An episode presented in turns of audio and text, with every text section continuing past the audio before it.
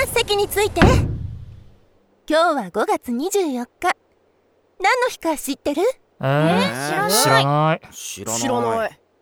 今日はね大正15年に十勝岳が噴火した日。聞いたことない？それなら知ってる。大きな災害だったって聞いた。そう。それでねこの総合学習の時間でその時のことを取り上げてみたいと思ったのふるさと学習ってことですか？そうね。調べるとかめんどくせ何かで発表とかするんですか？えもっとめんどくせえ。はじ草分けの開拓記念館って行ったことあるよ。そこで調べれば早いんじゃないの？それもそうなんだけど今私が考えているのは本を読んでみたいってこと。め本？やだよもう。マジ死ぬ。資料とかですか？違うのよ小説。三浦綾子さんっていう人が書いた「泥流地帯」っていう物語。あ聞いたことある。お家にあるの？もしかしたらあるかも。じゃあ探してみてくれる？私は教室に何冊か用意して順番に読めるようにしておくわ。読んでどうするんですか？まとめるとか？作文とか感想文とかやだよ。うざい。そうだな。できれば登場人物について考えてみたくて。でもそれ小説でしょ？実際の歴史とは違うんじゃないかな。そうだよね。限界があるっていうか。でも面白そうじゃない？私読むの好き。先生主人公ってどんな人ですか？4人いるの。拓一と工作。この2人は兄弟。そして福子と節子福子は拓一たちの幼馴染で農家の子。近くに住んでる。節子は町の子。場所はどこなんですか？上富良野。この町。へえこの町の物語ってすでも読むの嫌。2冊もあるからちょっと大変だけど。まあ2冊？死ぬ！まあまあ。時間はあるから少しずつ読んでいきましょう。先生そもそもなんでこれをやるんですか？校長先生から言われたとか？そうじゃないの。私の友達で図書館の師匠をしている人がいてね。この前、久しぶりに会った時にこの本を貸してくれたの。そしたら、しおりが挟んであって赤い線が引いてあったのよ。こんなことが書いてあった。ちょっと読んでみるわね。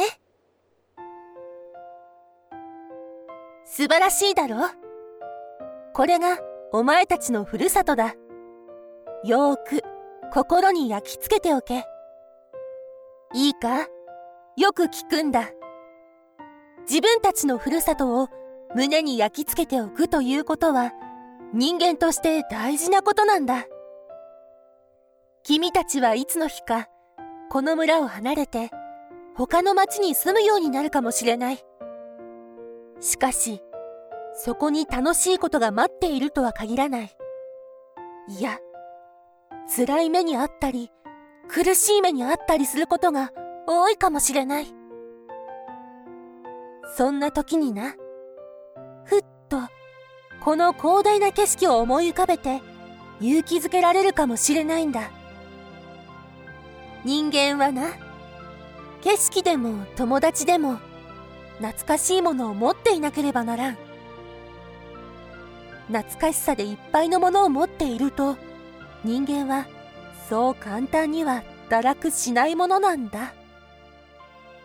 ううん今まで十勝岳を見たってラベンダー畑を見たって当たり前だと思ってたけどこれを読んでなんだかジーンときちゃってさっきの文章はどういう場面なんですか？工作。弟の方ね。工作が小学校の先生になるんだけど生徒たちを連れて宮山峠に遠足に行った時のセリフよ。イケメンなのかな？そこかい！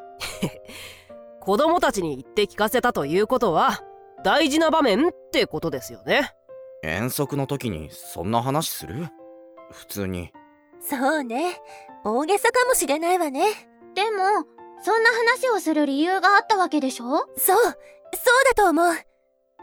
この場面で眺めている景色は、十勝岳の災害後なの。山から泥がすごい勢いで流れてきて埋め尽くしてしまってもうダメだと思われた場所。じゃあ綺麗な景色ではないってことですか？どうかな？綺麗なところもあるしダメになってしまったところもあるんじゃないかな。じゃあなんで素晴らしいだろうって言ったのかな？遠いから綺麗に見えたんじゃね？逆にダメなところも素晴らしいってこと？多分自分たちのこととして受け止めて欲しかったんだと思う。ダメなところも綺麗なところも生き返るかどうか。何年ぐらい前の話でしたっけ？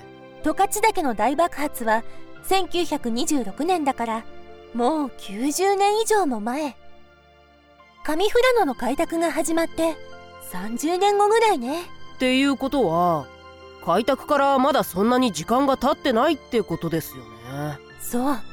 だから大変だったと思う。せっかく苦労して出来上がった田んぼがダメになったわけだから。なんかかわいそう。そんなこと言ったってしょうがねえべや。しょうがないっていうのもなんだかな。残酷な気がするそうだよね。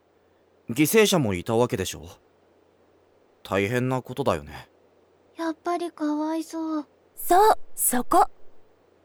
かわいそうとかしょうがないとか残酷とかどうしてこんなことになるんだろうとか。だからこそいろいろ考えることがあると思うの。じゃあ来月から始めましょうか。それまでに読んでね工作のことから始めるわよ。はーい。はい。やっぱしいね。はじめ